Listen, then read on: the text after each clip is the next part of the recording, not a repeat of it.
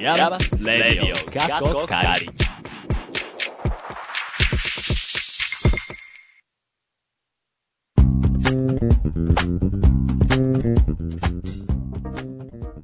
皆さんこんにちはでしょうかこんばんはでしょうかイヤマスレディオ過去仮第46回目です5月31日ですねえー今年度に入ってもう2ヶ月が過ぎようとしているそんな今日この頃でございますとてもね穏やかな気持ちで迎えているナビゲーターは和秀とそう言いながら今日夕立でバシャーってなってたよねケイト僕も馬車でしたバポが情報科学芸術大学院大学通称イヤマスのサウンドスタジオからお送りしますこの番組はアートのことを知りたいなんか特に感じていたあなたそして山スって何と思っているあなた今マスに今いるいたあなたにお送りする山スというちょっと変わった大学院からアートを一緒に考えていこうとしたりしなかったりする番組 です早く読もうとして噛みましたね噛んでないよ落ち着いてますね、はい今日はねちょっと気持ち悪いよ、そう気持ち寒いもんどうしたん寒でいすもんラジオをね舐めているじゃない何言ってんだ 早口の練習してらっしゃいかなとアメンボ赤いなあいうえおということではい今日が何の日かわかりますか何の日はい何の日だかな何の日今日うんえ何梅干しの日とかカレーの日とかいやでも5月31だからねゴミの日でしょゴミおー、だからかな、はい私ちゃんとね、はい違いますね朝早く全起き然違いまてすねねゴミ出したよ。はいはいゴミは出したよ。はい、ゴミは皆さん出しましょう。えー今日はね、えー僕のいとこの誕生日ですよね。えおめでとうございますはい、おめでとうございます。はいはい、ではなくてですね、はい、えー今日はね、えっ、と、ヤマスレディオ、カッコカリが ね、何が誕生日 だ早いくや、でも誕生日ではあるい。や、わかったわかっはた。いそれはめでた。ないんはいだ、、えーこのラジオの一1周年ということですね。なんだってえはい。え1周年周年。えワン年はいワンイヤーアニバーサリーやんあらまそうね、思ったほど、めでたい感はこうなんかないという。そうねピカピカしてないよねうん。うん、そうだね。死っていうなら、去年まで落書きがいっぱいあったホワイトボードが今、本当にホワイトボードになってるね。本当だ、はい。消えちゃった。まあ1年間続けていて、んえーで、今日が、えー46回目はい。そうですねなわけです。そううです。んはい。どうでしょ45回やったんか。そううねん。なんならオープンハウスとか入れたらもうちょっとやってんだよね。うん50弱やってることになるんだよね。そうね49ぐらいかまあ49ぐらいか1回目に比べるといろいろ安定感とかねこそうだねう一なんかこうイヤマス生活の一部になってきた感はあるよねうはい。そう1週間これなかったらねうん、終わらないよねねでそうだね最最初はあのーね、このカッコ仮がね、うんこの何するかわかんねえから、うんとりあえずカッコ仮でね、うん、うんそうだねこのままラジオとしていくのかもわからなかったからそうね、だねカッコ仮ってつけてたんだけどね。確かにラジオで言ったねはい。まだついてるんですよね。うん、ねもう愛着湧いとるもん愛着は空いとる結局ね、まあ何するかわかんないままでいいじゃんってことでそ、うそうそうカッコ仮はつけ続けようってううん、んなって、うんえー意識上の上ではカッコ仮、正式なカッコ仮っていうこうの、んうんまあよくわからんうん状態なわけですけど。ええうんはい。えーで、始めて1年経って、どうですかカズくんそうですね、なんか、今聞かれると思ってなかった。うでしょうねそう思ったから私聞きましたーん、まあ、当初の、なんか、うんもうやりたかったことみたいなのは1年間でできたんじゃないですか。おうんじゃあまあまあまあその話は後で詳しくねうん、まあまあま妻ちゃんも交えて聞こうと思いますよ、あ。はい。ということであ、もう行っちゃうもういいんじゃないですもう行きまかしょうかはい随時質問やこんなことやってほしいなどもありましたらツイッターで「アットマークレディオイヤマス」宛てにツイートしてくださいねそしてぜひぜひフォローもお願いしますさあ、今回のラインナップですが、今日のメディアアートからスタートします。明日から始まります第22回メディア芸術祭のアート部門に審査員推薦作品として出品されているある方をお迎えします。その後のフリートークではちょうど1年前に収録を始めたこのラジオのあんなことやそんなことをみんなで話していきますよちょっと、ちょっと何言って今回も最後まで。ステイチューンもう一回言わなく難ていしいいね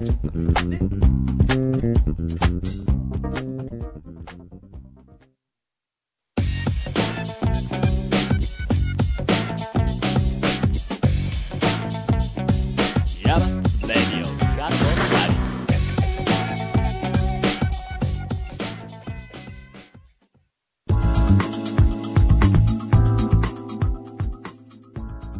パポケカスヒデの3人がイヤマスのサウンドスタジオからナビゲートイヤマスレディオカッコ仮ここからのコーナーは今日のメディアアートです今回はゲストをお迎えしてしあーえ今回はゲストをお迎えしています自己紹介をお願いします鈴木健太です。よろしくお願いします。はいよろしくお願いしますはい、ということで、はいいらっしゃいま M1 かせらは初のゲスト、ね鈴木健太さんをお迎えしました。よろしくお願いします。よよろしくお願いします。ねかっこよく綺麗に呼べたね今ねラジオ舐めてんじゃ ないのはい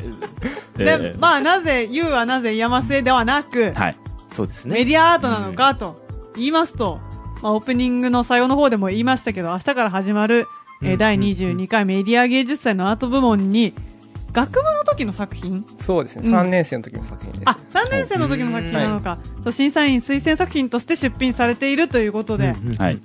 作品名をじゃあまず聞いてとこれドイツ語なんですけど、はいシュネラウムゼーアーバウンシングボールっていう作品。ほうほうシほうュ、シュ、シュネラ、シュネラウムゼーアーバウンシングボール。シュネラムゼア。シュネラムゼア。あとあったあっ合ってる合ってる。えーっとシュネラムゼアバウンシングバー略して、た略す。略すの略えーじゃあ、え、なにメディア芸術祭 SBB メじゃんゲーみたいな。 SBB、S なの S ですね。あおー SBB。 SB。なんかチープやだよ、なんか、なんかソースみたいなのやだよ。 SB みた やいめな。とこう。うん はい。ということでね。まあとはりい。あえず、まあ、だまあ、なんなんとなく読んでいきましょう。はい。はいでで、その作品を中心に、はいそのシュネラムゼア、ワンセンボールの話をしていこうじゃないか、うんということで、はいはい読んだらね、来てくれました。ありがとすねはい、ありがとうございます。はい、ありがとううごそざいします。て、まずはおめでとうございまありす。がとうございまはい。その、えっ、と、三田芸術祭メディア芸術祭自体は明日から。す。明日からですう。ん。ほう受賞作品展ね。じゃあ、あの、この作品についてまず、わうん作品、はい、わかりました。どういう作品なのかを。でちょっとなんか、ビジュアルがないと、ちょっと伝わりづらいんで、ちょっとググ、うんなんか、聞いててよくわかんない人はググってほしいんですが、ほいほい。うんちょっと今ここで iPad があるんで出しながら説明をしますと、はい。準備がいいね。ただ、鈴木健太ってお名前で検索してもなんか似たような名前の人いっぱいいそうじゃないあ、いますね。鈴木健太、筑波大学かう、ん情報科学、芸術大学ホゲホゲ大学。ホゲホ ゲそうか、まあ、シュネラムゼやバウンシングボール。まあ、打てればって感じです。わからんもんスペルが。ね、シュ、あ、シュ動ネ画ラムが、ゼア。動画が動いております。で、えっ、と、まあ、こちらビジュアルなんですけど、はいえっと、基本的にこう立体物で、まあ、うん電動の作品になっていて、まはあ、い大きさ自体は、まあ、半径1メートルぐらいで、まあ、高さ1メートルぐらいの、まあ、円筒の中を見る。うんまあ、360度から見るっていう作品になっていてうんうんうん、でその中には、そのパラパラ漫画の一コマ一コマみたいな、まあ、フレームに当たる、うんまあ、3D プリントした、まあ、ピンポン玉ぐらいのサイズの玉が、まあうん、 24個ついていてうん、で、それが、まあ、回転しますと。で、その回転に合わせて、その球の上と下にスポットライトみたいのが積んであって、その1個の球だけを照らすライトがついていて、んまあ、その回転の速度に合わせて、うんまあ、光ることによって、まあ、立体物がアニメーションに見えるっていう作品になっています。はい。で、うんと、もっと話していいですかね。もうもっと話す。 えっと、もっと話すと、うんとこれもともと、なんか同じような仕組みで、3D ゾートロープっていう機械のはい作品があって、まあ ICC とかにあったりとか、ジブリの、まあこういう作品な、あうーんまあこういう作品になっていはて、いまうあんうんうジブリの森美術館だったり ICC であったりとうんうんうか、んまあディズニーとかもよくやられている作品になっているんですが、なんか僕がうんこれを見たときに、うんまあこれは僕の仕組みとちょっとちょっと違っている点があって、それはそのライトを一個一個照らしてるんじゃなくって、こう、外から全部のフレームをいっぺんにこう、一つのライトだけで照らしているっていうところなんですけれどうも、んまあこれを見たときに、うんその、まあ面白いんですけど、うん面白いんですが、うんこれを見たときに、うんと、猫バス、まあこれ今見せてる写、うんと動画は、ジブリのやつね森美術館のはい猫バスのやつなんです猫バスけれがども、こう歩いてる。この猫バスを例にすると、うんと、アニメのトトロを想像すると、うんこう一つの画面に猫バスってものは一体しか存在しないはずなのに、うんうんとこの立体物を見たときに、うんまあ、いくつかの猫バスが同時に見えてしまう点に、うがあるんですが、そうだね。なのに僕らはこれを一つのアニメとしてなんか鑑賞しているっていう状態があるのがすごい不思議だなと思っていて、このここにいっぱいうん猫バスイングになんででアニメーションとして見えるんだろうと思って、うんで、ちょっとずっと疑問に思ってて、こう、アニメから遡ってって、まあ映像を遡ってって、うんで、映像ができるこの映像装置っていうところまで行き着いて、で、こうやって分析していくと、うんその昔の映画ができる前の映像装置って、はい例うんえばなんか、まあこれもググってほしいんですけど、んプラキシノスコープってはいいう装置があったりとか、まあプラキシノス 3D ゾートロープになる前の、まあゾートロープっていううん装置とかがあったりして、いうんその装置とかって全部、例えばミラーを使っていたりとか、うんスリットっていう、まあ、溝、うんこの覗き穴みたいのがあって、なんかそれによって、なんかフレーム化といいますか、まあ、四角形で切り取ることによって、こうう映像的にしているんなっていう点に気がついて、うんで、そしたらこの、そその観点でこれを見ると、こう、そういう機構機構がついていない。うんはい。だけれども、うんと、僕の仮説では、うんうんと、その、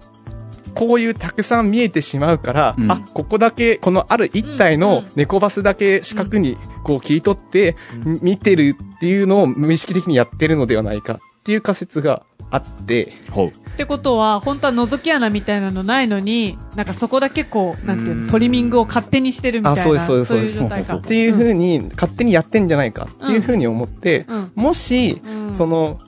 一体が空間中にうん一体のみ表示可能になった時に、それって空間全体をこう俯瞰して見ること、見ることができるので、うんフレーム化というか、こう、トリミングみたいなことをしなくなるんじゃないかっていう仮説があって、で、ってなった時に、そのそもそも、こう僕が遡っていったみたいに、アニメーションって映像っていうこう二次元のものがあって、うんその上での、まあ、アニメっていうものが表現が生まれていったっうんていう経緯からすると、もう根本からそれをうん、なんか、うん二次元っていう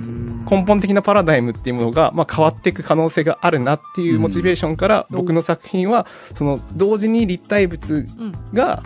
うんと、見えてしまう。フレーム差のあるアニメーションが同時に見えてしまうのではなくって、うんいちいち1個だけを照らすライトをつ積んで、うんそれを1個ずつ表示、表示可能になった時に、ん例えば立体物で空間全体を使った、うんまあ、表現ができるようになった時にん、そのアニメーション、二次元のとしてのアニメーションうんで、まずそもそもどんなものだったんだろうっていうところを考えたりとか、うんまあ逆に言うとそういうパラダイムが変わった、まあ僕の作った、まあこれは空間アニメーションで僕は既存のアニメーションとちょっと対比、ちょっと違うものとして捉えていて、うんうんまあ空間アニメーションみたいな表現が生まれた時に、それってどういう風に変わっていくのっていうところうんに、まあ自分も興味があって作ったし、まあそれを一緒に考えてもらいたいっていうような作品になっています。でもね、すごく、その、今の説明で、うん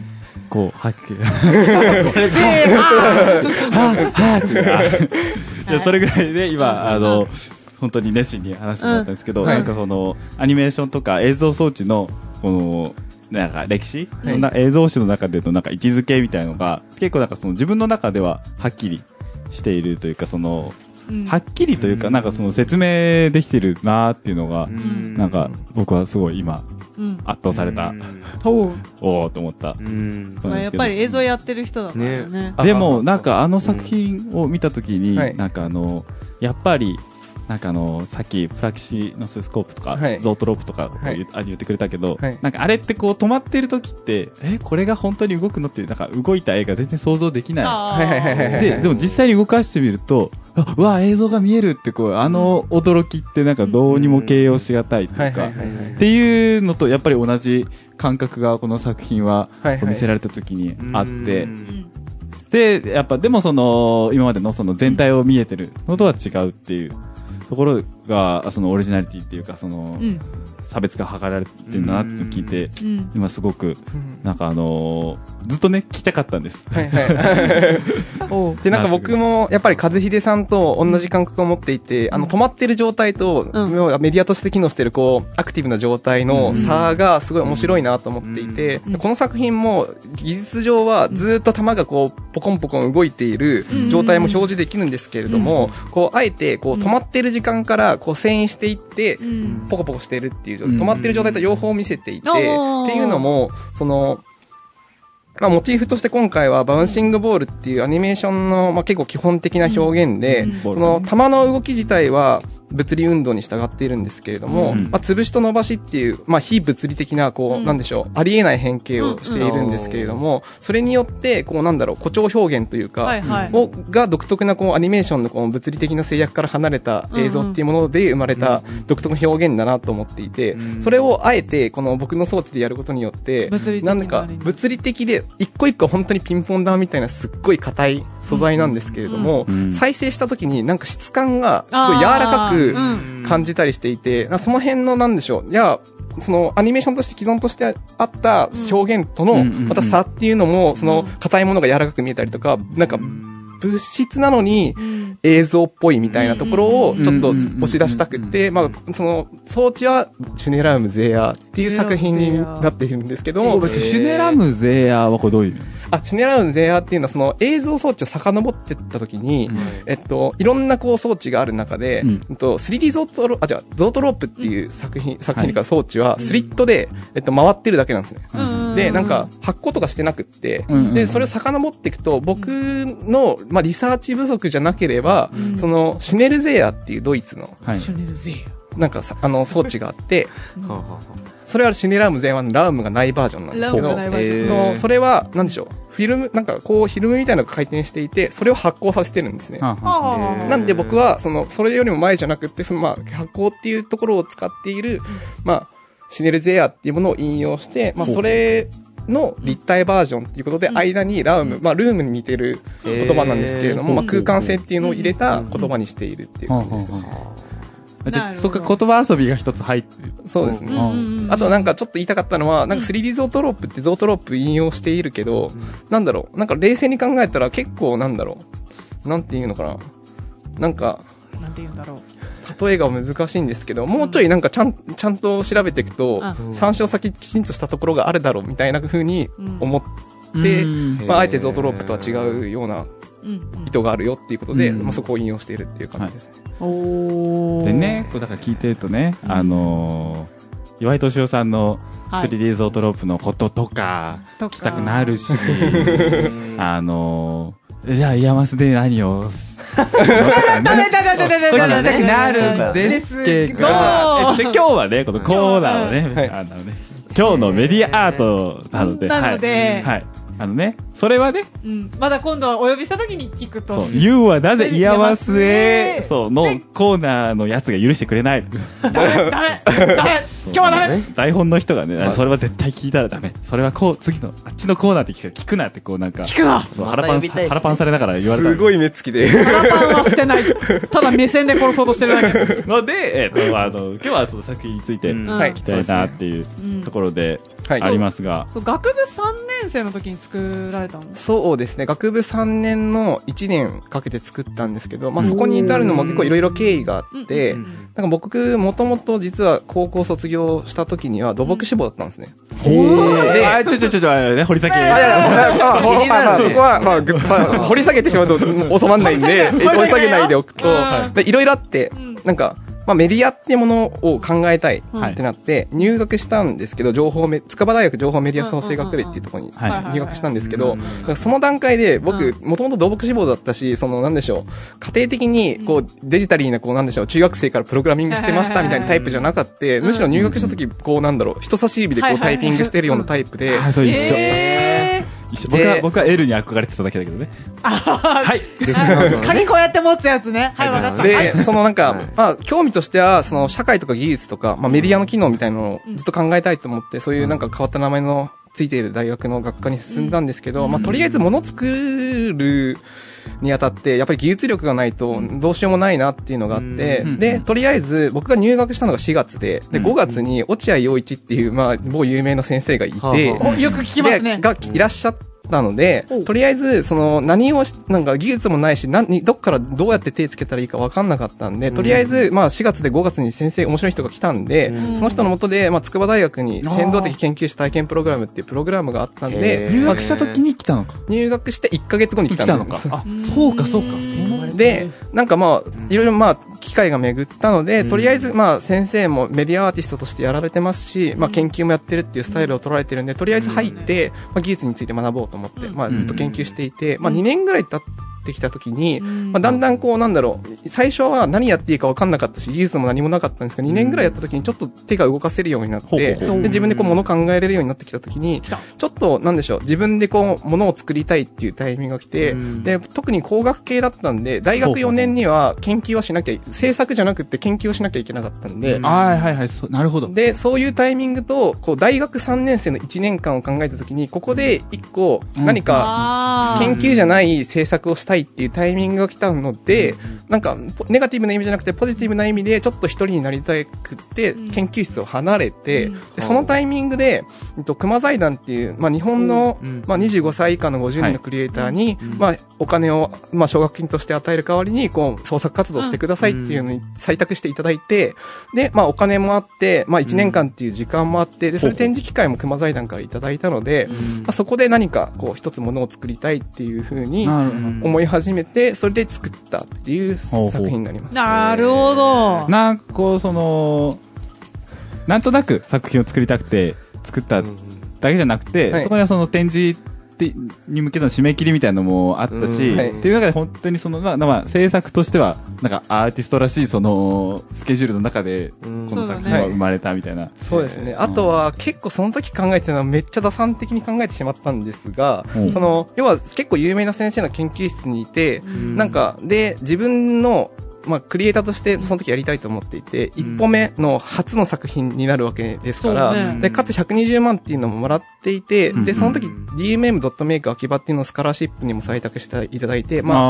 まあ、えー山瀬で言うとイノベーション工房みたいあーな、ああいうこう、ものを作る施設にも採択されていたんで、まあ、環境もあって、お金もあっうて、んまあ、時間もあるっていう条件が揃っていて、で、かつ、まあ、その、研究室から離れて、まあ、自分っていうものがどういうものを考えうん。ってるかっていうのを象徴的に表す一つの作品をドンとおーなんか一個一個細かいのじゃなくってうんフルにフルに作ったボンってね一個一年間のフルを注いだ作品をボンって出したいと思っていてうんその時ネタ帳を持っててこおお。う2年間の間にこううん思ったことをこうずっバーッととネタ帳的にはいはいはいはいガーって書いててなんだろううなんかガチャポンが全部 3D プリンターになったらどうなるんだろうとかおーなんか照明が全部プロジェクターになったらどうなるんだろうとか気づきみたいな気のをづきみたいなのが書いてあって、で、その中の一つに、その、ピクサーの、その 3D ゾートロープを見に行った感想が書いてあってはあはあ、で、なんで僕はこれをアニメ、僕らはこれをアニメーションとして鑑賞可能なのかっていうことが一言書いてあって、うんで、まあ、いろいろか、その、いろんなネタをこう精査していった結果、うんまあ、一番適切な、なお期間的にも、まあ、お金的にうも、んなんか一番ちょうどいいのが、まあ、これかなと思って、えーなる作ほどったって感じですね。これ、は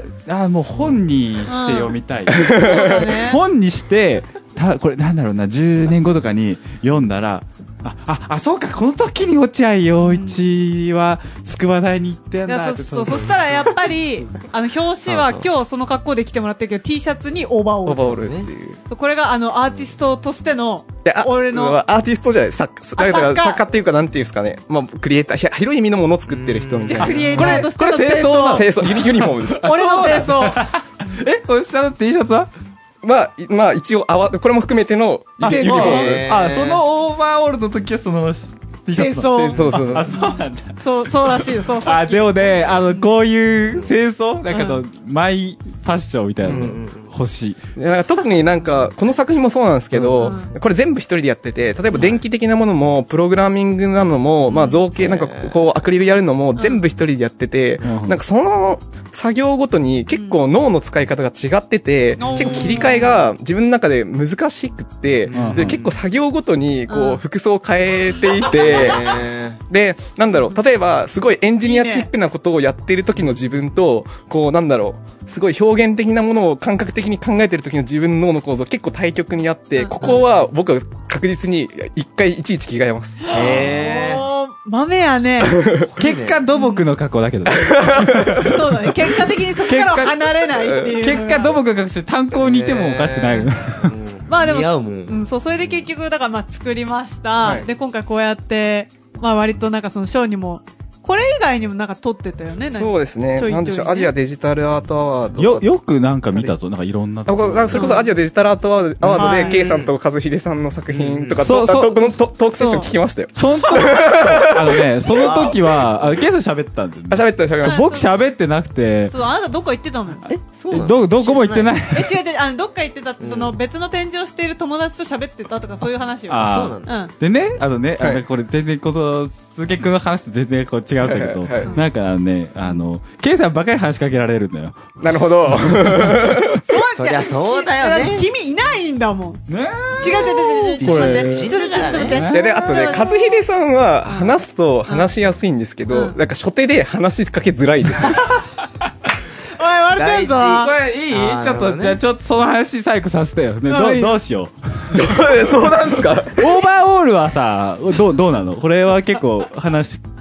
かけられやすい。いやす あ、これはもう、あの、かな、これでニコニコしてれば、なんか、はは話しかけ。よし。あーでも、明日からオーバーオ違ーういやいや、それキャラ、キャラかぶりするし。ル。それしたシャツにすればいいんだよ。違う違うあ。でもこれはもうオーバーオールっていうのはちょっとね、これこれ鈴木のやつだから、っていうかもういい。それを、だからこれはもうパッカでパクリになるから、やっぱそこはそうだよ、2番センチだよ。違うの行こうっていう感じで。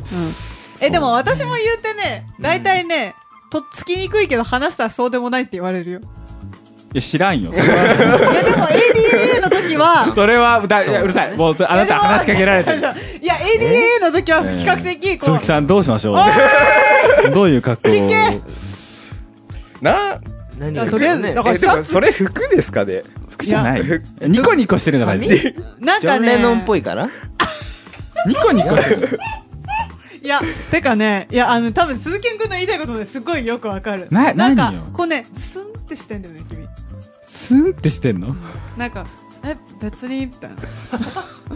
でそう、喋ったら全然そんなことないんだよね。そうそうそうそう ?T シャツ作りましょうかね。じゃあなんかさ、ねせあの、僕僕この、ここ来るまでに、山スラジオこう聞いてたんですよ。はいはいはいはい聞いてて、あの、なんか、大垣祭りで M1 と M2 があって、みたいな話があった時に、僕はもう、あの7人の中で一番弾いてんのは和秀さんだと思ってました。へー遠くにいるなーと思ってそうなんだあのね、あの7人はね、あの等しく弾いてる。本当に。ケイちゃんだけしか話さなかったなんか気がついた、あれみんなって言って、ふーって言ったら、誰も後ろついてきもてう、なあくの距離て。感もうめちゃくちゃ悲しかったです。本当にね、あ、ぜ、あっちかも驚いてたからね。だからさ、なんか M1 の時はさ、なんか M2 の先輩と交流したいのに隔たりがあって、みたいなこと言ってたのに、隔たり作ってんのお前じゃねえか そうってね。いうことになっあてれる。は、あの、あの、全員あかんかった。全員あかんかったし、うん。あれあれだけ同じ、あの、友達の距離を取っちゃうやつが、あの、集まることがあんのかっていうことにびっくりしちゃった。作品の話戻っていいっていうても、ちょっと、 時間がね、そうまあでもさい最後にちょっと聞きたいのは、はいはい結局それでそうそうさっきもちょっと聞いたけど、はいまあなんかこれが俺の作品やポンポンっていきなり作ったものうがんはいいろいろなんかパラララってこう結果が出てきたじゃない,、はいはいはい。どういや、なんか正直、あの、コン、まあ、コンペは僕あんま重要視してないタイプなんですけど、うんコンペって、うんまあ、例えば、いただい、まあ、賞をいただけることは嬉しいことな、賞とか、まあ、推薦していただけるのは嬉しいことなんですけれども、なんかレビューとかって返ってこないんですよね。あーで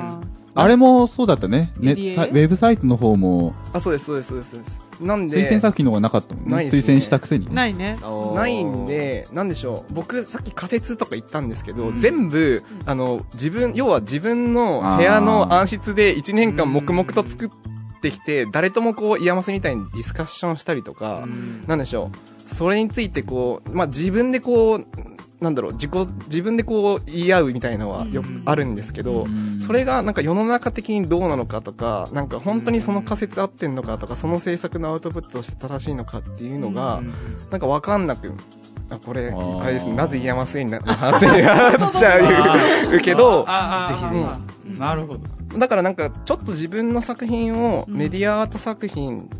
でも、まだ言い切れてなくって、自分はさっきの否定もしてしまったんですけど、まあ作家とかアーティストっていうには、まだうんまだだなとまだ思いうろいとろ足りない足りないし、何が足りないのかも結構具体的には分かってないけど、直感的にはなんか違うなっていう感じなんで、んまあ、なぜイヤマス A につなが繋がってしまうんですけど、まあ、イヤマス2年間で、んまあ、そこをもうちょっと深掘りして、うんあーで、イヤマスって結構、なんでしょう、同じジャンルの、まあ、人たちが集まってきたり、まあ、そこでも、まあ、違う視点を持ってる人がいたりとか、まあ、いろんな意見があるんで、まあ、そこでディスカッションしたりとか、まあ、本当に僕のその仮説が正しかったのか、もう違う作品も作る予定なんですけど、まあ、そういはいはう新しい作品に対してもやっていきたいかなと思っていますそそれで、 ね、今、現在の山スライフはどうでしょうなんてのは聞きたくなるんだけど、それは、はまた、今度ねまだの機会にお呼びしたときに。呼んでくださいはい。はということで、まあ、お時間ですかね、このコーナー。は。はいはいということで、えっと、まあ、少しおさらいです。第22回、えー文化庁メディア芸術祭ですけれども、場所が去年と違います。日本科学未来館なのでお台場になります。はい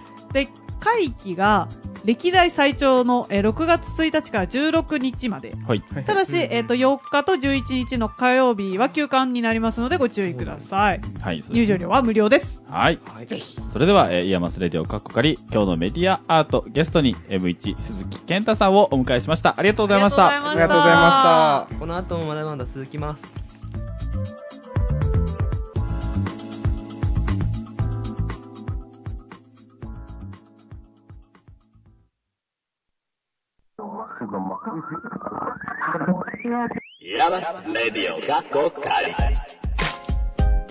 さて、オープニングトークでも触れましたが、え1年前の今日ですね、えー我々はこのイヤマスレディオカッコカリを始めました。。ね。そうね。うん。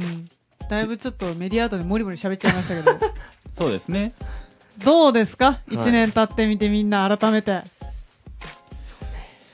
どうですか顔顔、ラジオだからって見えないからって油断するな。ま今、あねあもうしゃくれてるよ。気がついたら、まあ1年経ってましたけどね。早いよね。まあ早い。 比うん。較的早いわね。あれ、わかんなかった。これ今、あの、去年のある先輩のセリフを真似したんだけど、もう一回言って。誰だね。あの、いや、気がついたら2年間経ってましたっていう。誰だあれわかんな平い瀬さん違うよ。あの、小寺さんです。おーゲスト来てもらってないか。ら、はいそう来てもらえなかったのよ、そうね間に合わなかったっていう、あの、僕が一番大好きだった卒業式のビデオメッセージそうでだ、そうだ、そうだ。あいや、まずどうでしたかって聞かれあれて、一番面白か気ったがついたら2年間経ってましたって いう、あの、一番そんなわけあるかいっていう、違くないあの昨日のことよのようであすっ昨て言っ日たののことのようでした。そうだそう違うだじゃん昨日のことようですそして、絶対思ってないこと言ったっていうのが、いやあれあれは面白かった、確か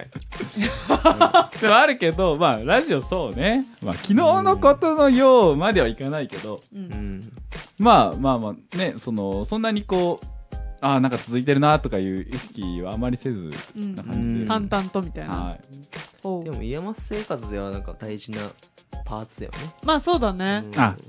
なんか途中でもさ、なんか言ってたけど、そのイヤマスレディオをやることによって、週の感覚をなんたなんとか保っているっていう。うん、そうね。うん一周一周をこう、踏みしめていうるん。感はあるけど。いや、一年やってみて、公共の電波も取ったぞと。しかもまさかの妻ちゃんは MA でたまに喋ってるだけなのに、単独コーナーまで取っちゃったぞと。結構ね、あの、妻ちゃんが喋るようになるまでって結構あったんですよ。あったね。うん。だって、私、私がじゃないわ。違うわ。18回、じゃあ19回目でまず、ゆうはなぜ山瀬のゲストとしてまず最初に喋るとうんかは、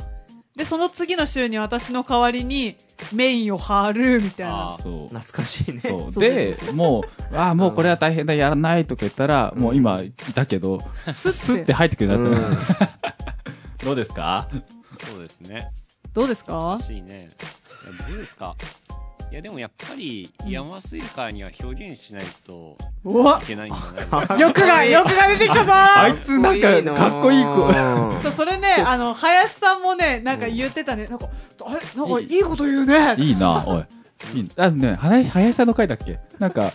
すごい偉いみんないいこと言ってる回あったんです。私いなかったけそどうねね。。それが20回目だよね。そうそうそうそう。で、まあ、あの、1年経つわけですが、あの、どうですこの、2年目に入って、うんまあ、えっと、M になってるわけですけど、うんはい。なんかこう、2年目に入って、ラジオでやりたいことなんていうのとかありますか私コーナーあと2つぐらいちょっとやりたいのあり ますよ何何えこれ言っちゃうあ、ダメか。うんなんか例えばあのこういうやつとかああーあのこうこういうやつとかあ今ね一生懸命ジェスチャーで見えてないですけどねはい、説明しましたけど、大体続いて2回ぐらいだね。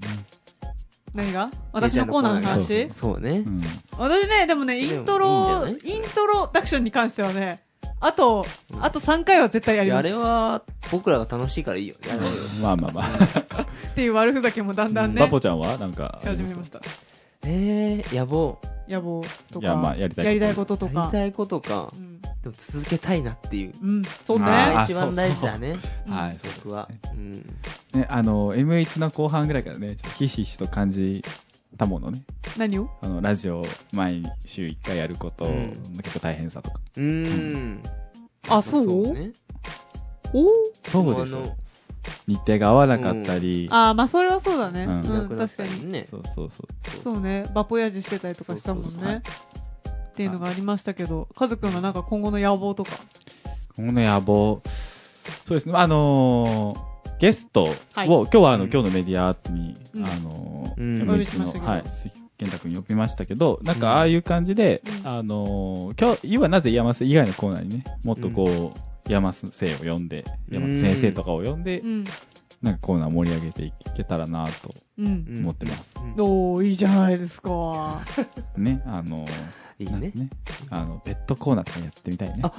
ペットコーナー、猫ね、うん。最近のうん。あの子猫ちゃんとかここ呼んだらね、もうずっと触ってて離さないみたいな。うんそれ、放送事故だね。そっか。もう多分なんか、ね、ニャーニャー言ってるだけの方が、そうね。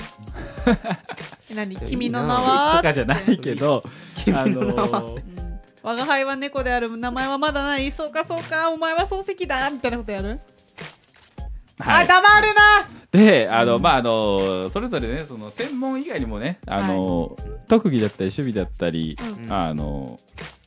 がね、ポチポチ存在していて、あの、この前は、あの、僕のお話レストランに、えっと、ゆうたろうくんうんうん呼んだ、みたいな感じで、こうちょっとした、その、個人のエピソードに寄り添ったうんうんうん。のを踏まえつつコーナーやっていきたいな。うんうん二人呼んだりとかねあー。あそれいいね。ね。なるほどねなんかわからんけど、もう一回ぐらい赤松先生が来るような気がする。ゲスいトにや呼びた いっす個人的には呼びたいっす、赤松さんいいもんな。うんね楽しかったねもう一回ぐらいで、ヤッホーってこう、なんか、来そうな気がします自ね。転車好きが M1 にいっぱいいるんで。あああー一緒にね引き連れてねう、んなるほどとかとか、あ楽しいーやりたいわけですが、えまあーまああの、元気な回と、そうでも元気じゃない回がね、あの、顕著になるかもしれませんが、はい、もう1年、2, 年目ですね。よろしくお願いします。そんなとといころうでと。ころですかねはい。まあ私的にはまだ来年も公共の電波取りたいということで Twitter それから YouTube に貼り付けてあるメッセージフォームからも募集してますのでぜひぜひメッセージをお寄せくださいまた、ポッドキャストも開設したので、オフラインで、あ、間違えた。ツイッターの後先は、アットマークレディオイヤマス、また質問箱もご用意してますので、そちらもご利用ください。ラジオネームもお忘れなくお願いします。はい、この後はエンディングです。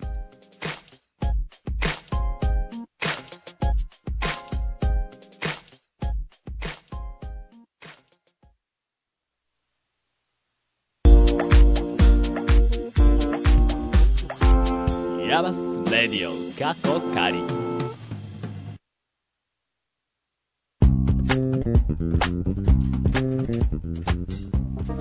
はい、ということで第46回目のエンディングです。いかがでしたでしょうか。はい。ちょっとね、えっと、今日もちょうどですけど、えーこの間、えーラジオでもお話ししました、えー IoT のフロンティアという、うんえートークセッショントークイベントでいいかなイベントですはいシンポジウムシンポジシンポジウウムやねムじゃ。うんん。シンポジウムじゃん。シンポジウム が、はいえー今日、えっと、あって、そうねで、えー終わりまして、という感じで、えっと、ど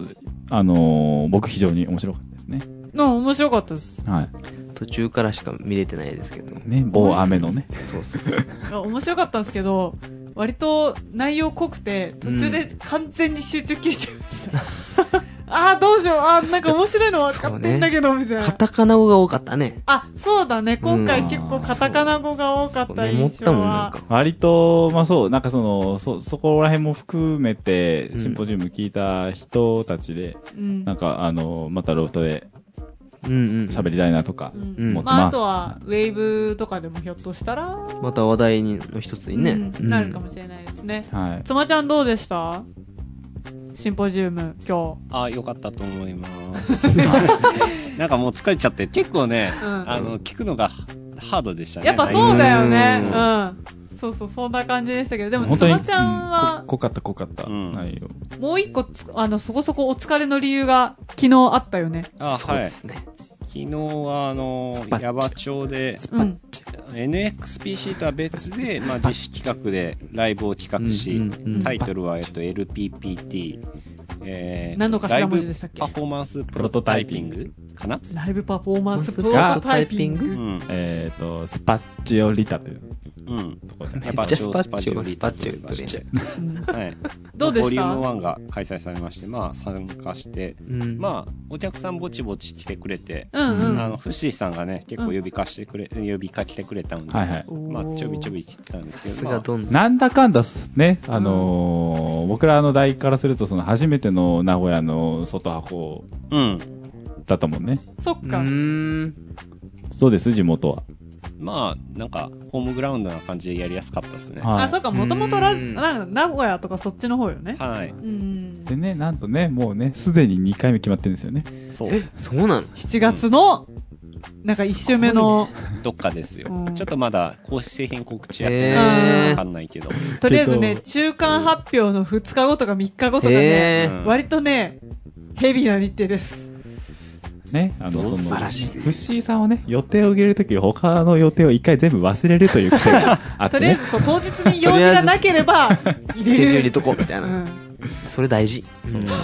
大事。すごくいね、や、あまあ、わの、かるよ。わかるよ。あの先に締め切りを決めるっていうスタンスらしいでうす。うんん。。いあーや、よくでやも、るそけどねれすごいわかる。だから、あの、ベースを教えてくださいって言ったら、うんああ、じゃあ、まずはこのコードからとかではなくて、うんライブじゃあ、いつやライブの日を決めようってなる。そう、そうな るね。そう恐ろしいんだよ。えーいや、私もね、結構それはね、そうなすのごいそうって理い解でうきる精神の音で、えっと、去年は、あのー演劇もやったりしたんです、あの人は。懐かしい。へまあでもやっぱそうなんだ。演劇の練習をするってなったら、まず先に本番を決める。うはん。まはああ。真理っちゃ真理だようね。ん。いっていうの排水での陣ね、やねおそらくですけど、この、えっと、LPPT うんの活動もえはいー2回から、まあ3回、4回と続いていくんじゃないかというので、あの、楽しみに。はい。また次回あれば、あ次回あるので、また近づいてきたら告知いたします。ははーいい。そんなところでしょうか。はい。ツイッターでは皆様からの質問やお便りお待ちしています。アットマーク、RADIOIAMAS、レディオイヤマス、またはイヤマスレディオで検索してください。また、YouTube のチャンネル登録をしていただくと、動画がアップロードされた時や、ストリーミング配信がスタートした時にお知らせが行く仕組みになってますので、そちらもぜひご活用ください。また、ポッドキャストも開設したので、オフラインで聞きたい方はぜひ、ポッドキャストでイヤマスレイディオと検索してダウンロードしてください。はい、それでは今回はここまで次回もまた聞いてくださいねナビゲーターは私、ちょっとこいつ大丈夫かという眼差し で、眼差し眼差しで家族を置いてるケイトバポタ和秀でした !See you again! 大丈夫「か